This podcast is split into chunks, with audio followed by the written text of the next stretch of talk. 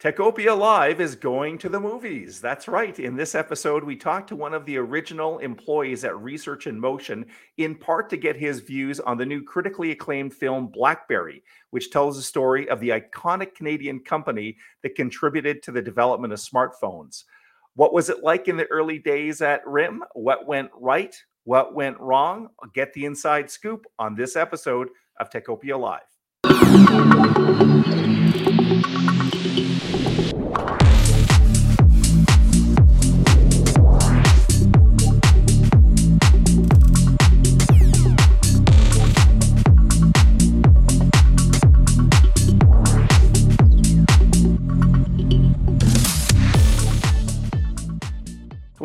Curran from the Ottawa Business Journal. Welcome to Techopia Live. This is a regular podcast from Ottawa Business Journal that features executives from next generation technology companies. We want to shine the spotlight in up and comers, and we want to keep you updated with the established players, all with a goal of keeping the local tech sector informed and connected.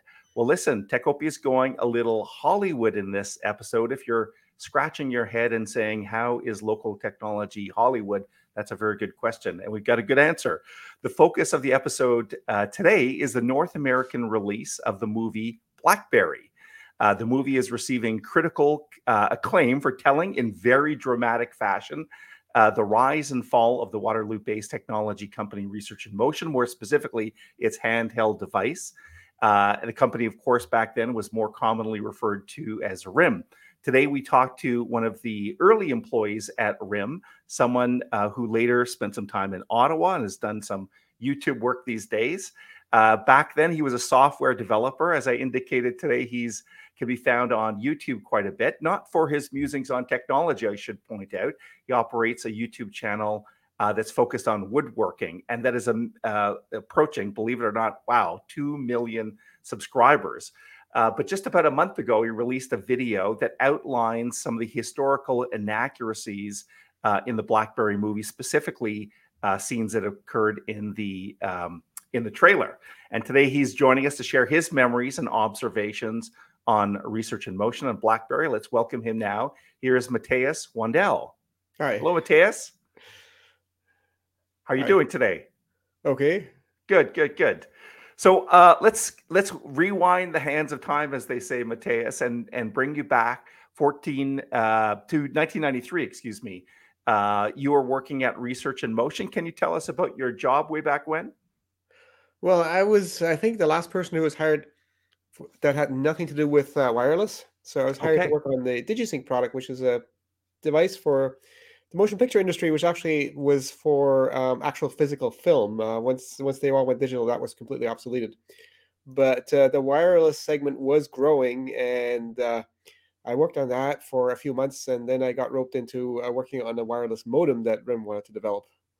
Okay, and that's the modem I think that was uh, portrayed a little bit at the beginning of the movie. And I appreciate you haven't seen the movie at this point, but uh, the the modems were an early part of what uh, research research in motion were doing.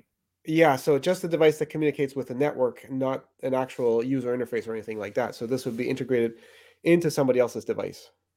Okay, and uh, Matthias, if we uh, if uh, if people that are watching this or listening to this have a chance to see the BlackBerry movie, it it's kind of starts around 1996, and I was hoping you could describe what it was like uh, at Research in Motion way back when.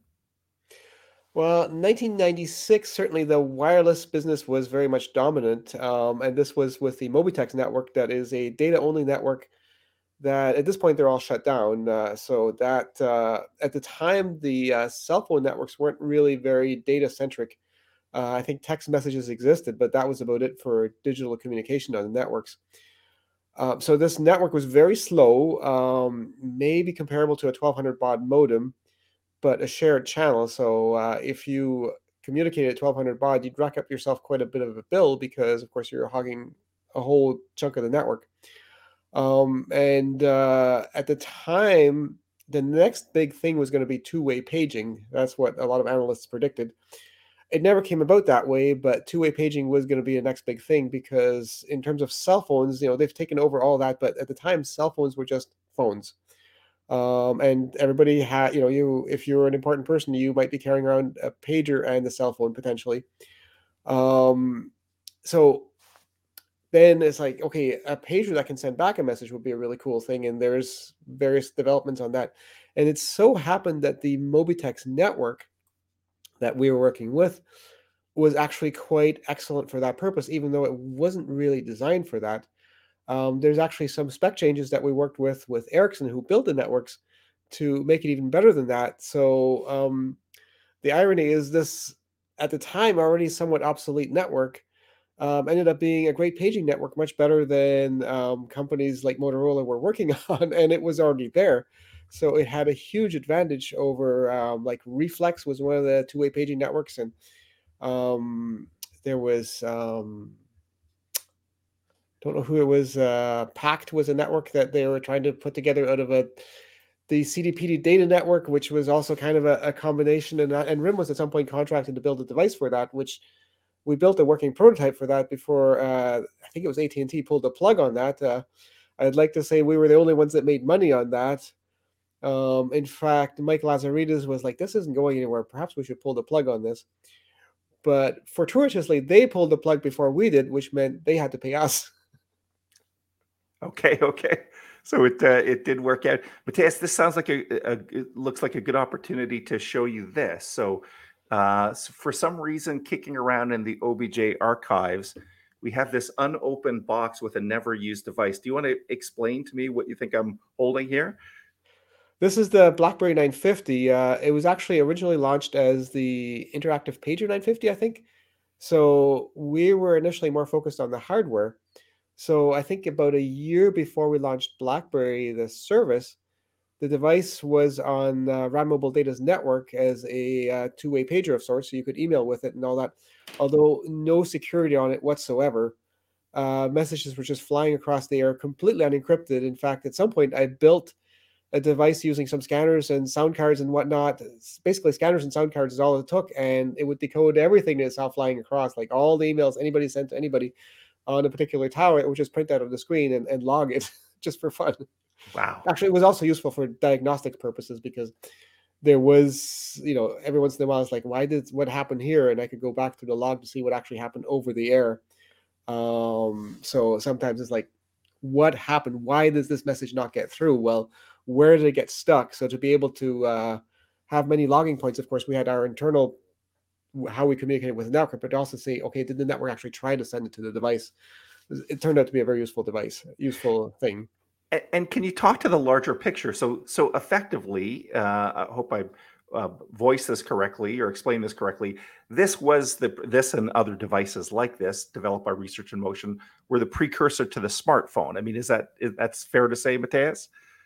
Well, there was many devices that you could call precursor to a smartphone. Um, you know, the PDA was a personal digital assistant was supposed to be the next big thing, which that was sort of overhanging. You know, the PDA is going to take over because the Palm Pilot had been really large, and the logical thing was to add communication to that. So there was various attempts at adding communication to a personal digital assistant, but these devices all ended up being a little too clunky and a little too expensive and just not very profitable. Um, so to say that was a precursor was one, one of many precursors. What we did instead of trying to be a PDA that could do this and that and the every other thing, we focused on just basically what Microsoft Outlook could do. Um, and that turned out to be well, that's the thing that people wanted to use it for. Um, so we just focused on you know emails and calendar and that was it. And that's what people needed. You don't really need a thing to manipulate your spreadsheets in your pocket.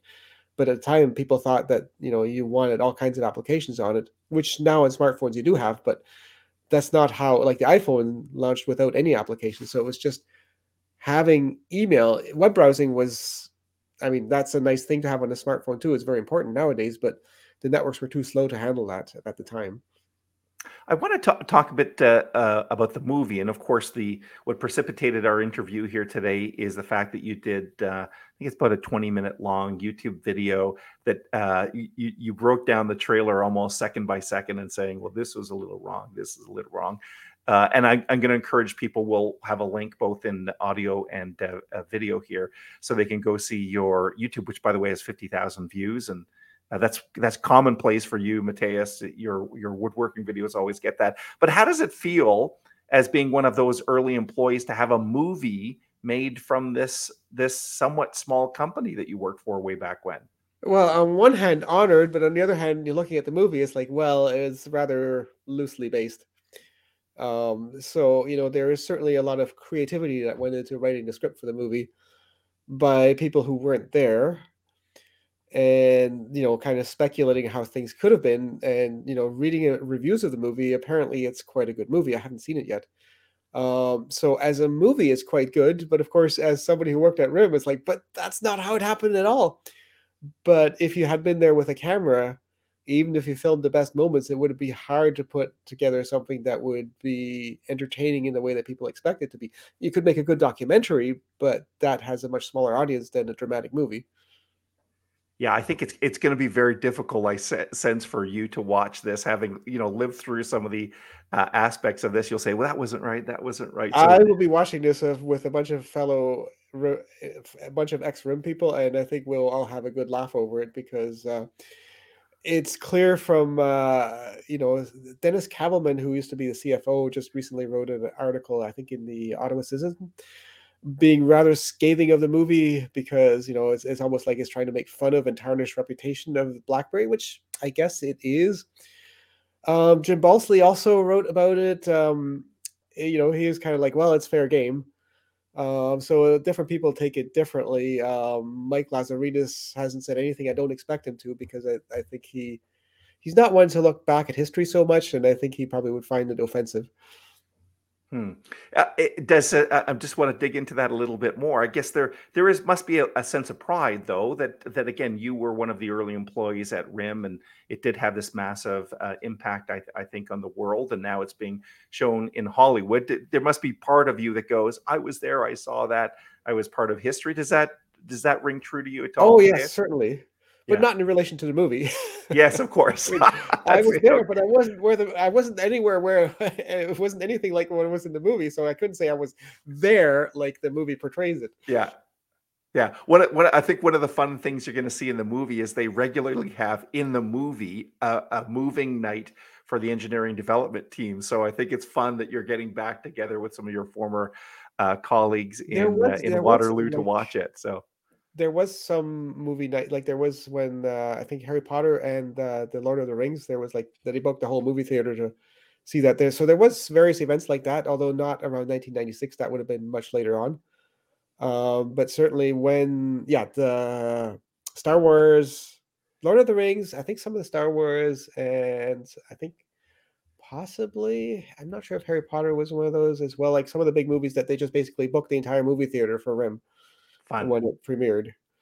Okay, uh, in the movie, and of course the movie's fictitious, but they were showing them right in the the engineering lab, so to speak. So, uh, Matthias, we're going to just put our uh, conversation on pause for a second. I need to give a shout out to uh, the sponsor of this episode of Techopia Live, TD Bank. Here's their message.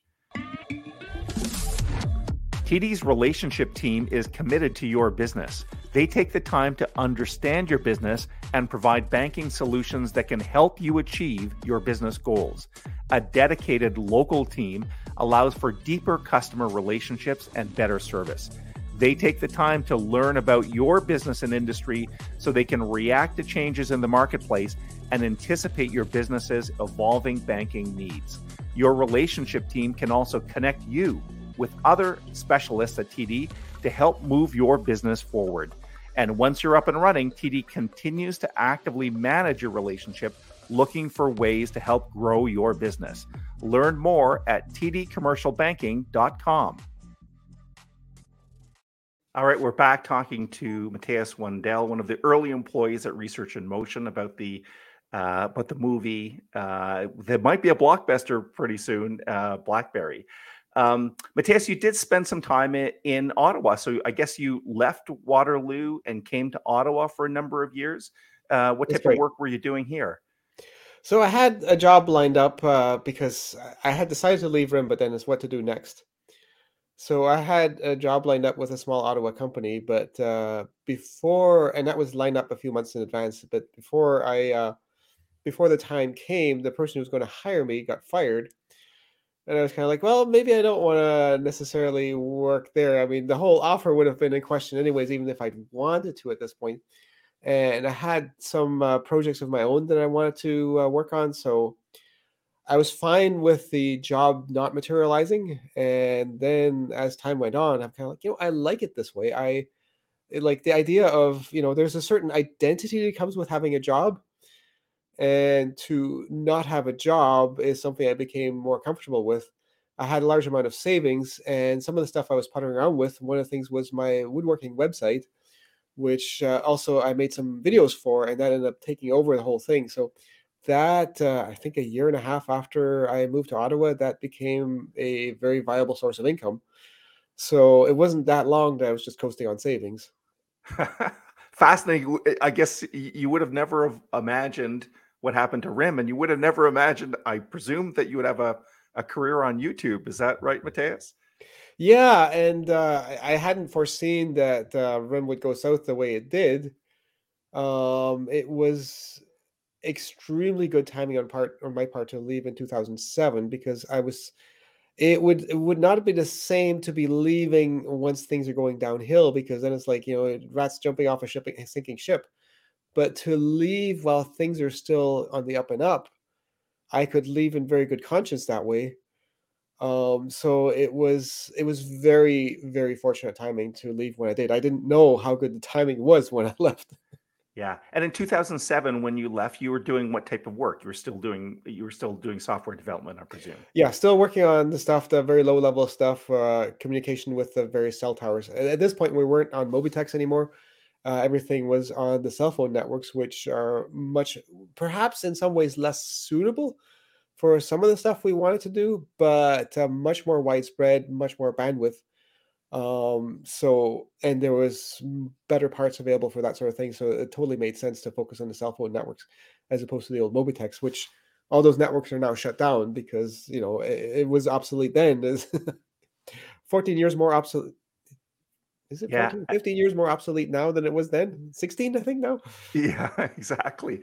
And I was, and in full appreciation of the fact that you left, and you know, you're you're not necessarily in touch with uh, Rim or anyone at BlackBerry, but um, you you did have a bit of a glimpse into the future before you left. Like the iPhone did exist, and I think Google was getting into this game with smart uh, a, a smartphone. So, did did you any thoughts on how uh, Rim evolved into BlackBerry? Of course, it pivoted and used that kind of security as a base, and then acquired QNX. Any thoughts? Into So how I all this developed? actually I had decided to uh, I, I I gave the company a bit of long notice, so it was in 1990 sorry 2006 that I decided to leave, and it's kind of like gradually working my way like it wasn't a spontaneous decision, um, and then it's like what am I going to do next? And bef- another thing I was looking at is like maybe I should work at Google. It seemed to be a hot thing to do, so I sent them a resume and they phone interviewed me and then flew me down to um, to Silicon Valley and uh, I was interviewing with the Android team, which I didn't know existed. Wow. Um, so, and they're like, "Well, we need to do this because Apple is building something, some kind of a phone, so we need to be in this too." And uh, they were impressed. uh, You know, actually, one of the things that I felt was the biggest compliment I got is like, "So you guys built your own radio modems?" Like, yeah. How the hell do you guys do that? it's like, well, let me explain. That's pretty cool um, that Google asked you that question. so, so from then it's like, okay, Apple's getting, you know, Google's getting into it, Apple's getting into it. And I had always been, even before that, it's like there's only two companies that can kill us, not the big telecoms, not Motorola. They're they're too slow moving, um, like too bureaucratic and all that. They're the only companies that could kill us is Apple and Google. And it's like, oh gosh, they're both doing it. Um, of course, it wasn't clear that they were going to kill RIM. Um, and uh, I mean, we'd gotten jaded to some extent because there is so many products announced that were going to be a RIM killer, like by Motorola and, and whatnot. So there's so many products that are supposed to kill RIM that ultimately did not kill RIM. So it's easy not to take the threat of Apple and Google getting into it overly serious. And I remember I came back and I met with I, I, I had a short meeting with Mike Lazaridis in his office, and I was like, "Do you know that both Apple and Google are getting into this?" He may have already known this. I don't know um, but he's like, "Have you seen the latest sales figures?" And I'm like, "That's not what I'm talking about." so he was, you know, things were still on the up and up. even Yeah. though this was overhanging. And the stuff Apple and Google took off slower than anticipated. Um, so RIM still had a few good years in it, but and and I'm not sure if um if there's anything that could have even been done in 2006 because Apple and Google both were able to throw a lot more resources at this.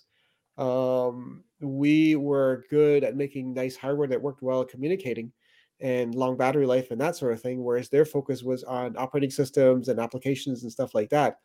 And ultimately, um, especially the iPhone, even though it launched without apps, it became about that. And RIM just didn't have the uh, the back well the, the the depth in terms of software development and all that the resources to be so much about the software focus which ultimately became. Um so i'm not sure even if uh even if mike lazaridis had a crystal ball and could foresee what was going to happen if he could have changed things fast enough at that point. Because at this you know rim still have you still have to maintain the stuff that you got which apple and google did not um, and if you're trying to reinvent completely, well, if you've already got something, then you don't want to break away from that completely because that kills your existing business to some extent. Whereas Apple and Google had no such constraints. Um, so RIM may very well have been doomed in 2006 already, even though even I did not foresee that it would things would go the way they did. Wow, that that there's so much lessons. And in fact, we've got one more question, Matthias, and then we'll wrap up with you. And and it kind of does uh, it, it does kind of echo that same theme. So there there are many uh, startup entrepreneurs, uh, established technology players that watch the podcast or listen to us. I'm wondering what type of lessons you you kind of just uh, alluded to them there, but what type of lessons you know you would you would caution people about uh, if they're in the uh, in the technology startup game. Well, I think a big thing was distraction and figuring we're established now. We don't need to, uh, you know, it's like now that we're established, we need to not screw up executing because let's be less like a startup because startups are notoriously unstable. You know that that is a very correct assessment. Um, so the, uh, the the focus was let's become one of the men's club like Motorola, Ericsson, Nokia, Siemens. You know the big guys. Now you look at where those guys are now. Be careful what you wish for so the focus was now that we've got this killer product, uh, we don't need to focus so much on being the scrappy innovator. We just need to deliver reliably, do it well, focus on production, focus on marketing, execute. So get away from this unstable startup thing and just focus on the established business.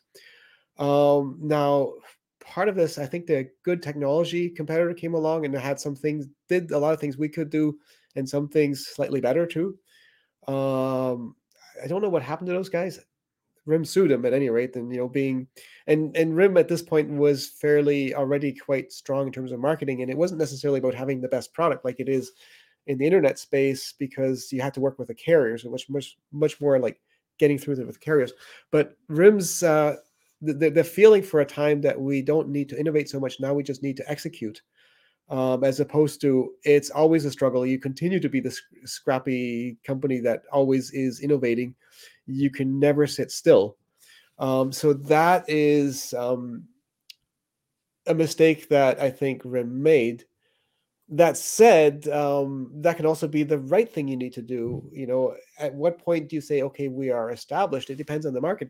If you don't have Apple and Google entering your space, um, this would probably have been exactly the right move to say let's let's focus on executing as opposed to innovating. I get I get your point. It all depends on the context, right? So it, it might have, without uh, Apple and Google, been the right decision to stay heads down and just deliver, deliver, deliver. But in the context of two disruptors coming in, like an Apple, like a Google, it it obviously, in retrospect, was the uh, was the incorrect business decision. Yeah, but again, like in 1996, would we have been able to muster enough resources to? And I mean, Apple and Google had they hadn't just started; they already been working on this for at least a year. Yeah, absolutely.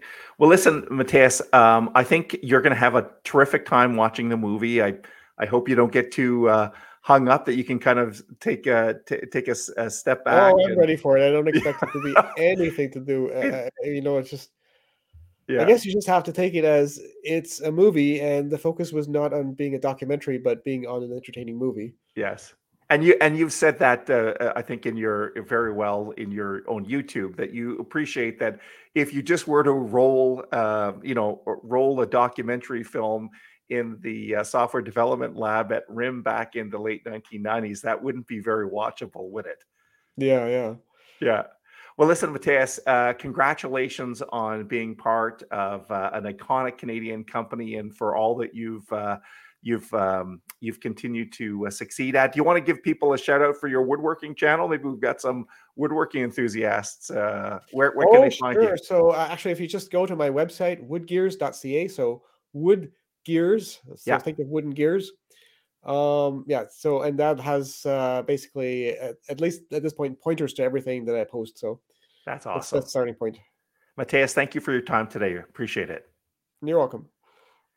All right, that was uh, Matthias Wandel, one of the original employees way back at Research in Motion in the uh, late uh, in the mid to uh, late 1990s. And let's take a look now at some of the other great companies that champion our Techopia project. Techopia is brought to you by many great sponsors, such as EY, building a better working world. Number Crunch, offering virtual CFO services for SaaS companies. Perley-Robertson Hill and McDougall, a leader in business and technology sector law. TD Bank, specialized programs for technology companies. The University of Ottawa Faculty of Engineering, creating the next generation of technical talent.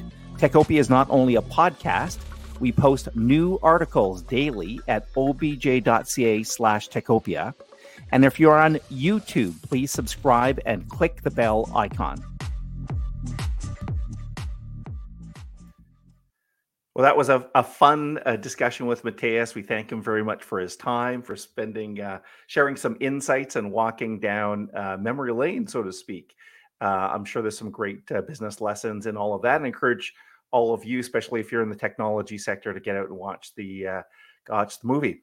Listen, uh, before we wrap up, I want to point out that we've got a great new Techopia magazine that was uh, developed in uh, partnership with EY. You can check that out at techopiaeyinsights.ca. It's got all sorts of fascinating content. Um, uh, in part, somewhat related to today's show, uh, related to the 75 years of uh, technology that's uh, that's existed here in our city, and all of the uh, some of the big success stories. So check that out again. It's techopiaeyinsights.ca. And thank you for watching or listening today. We hope Techno- Techopia is keeping you connected and informed. Let's keep building Ottawa's technology utopia. That's Techopia. See you soon. Bye bye.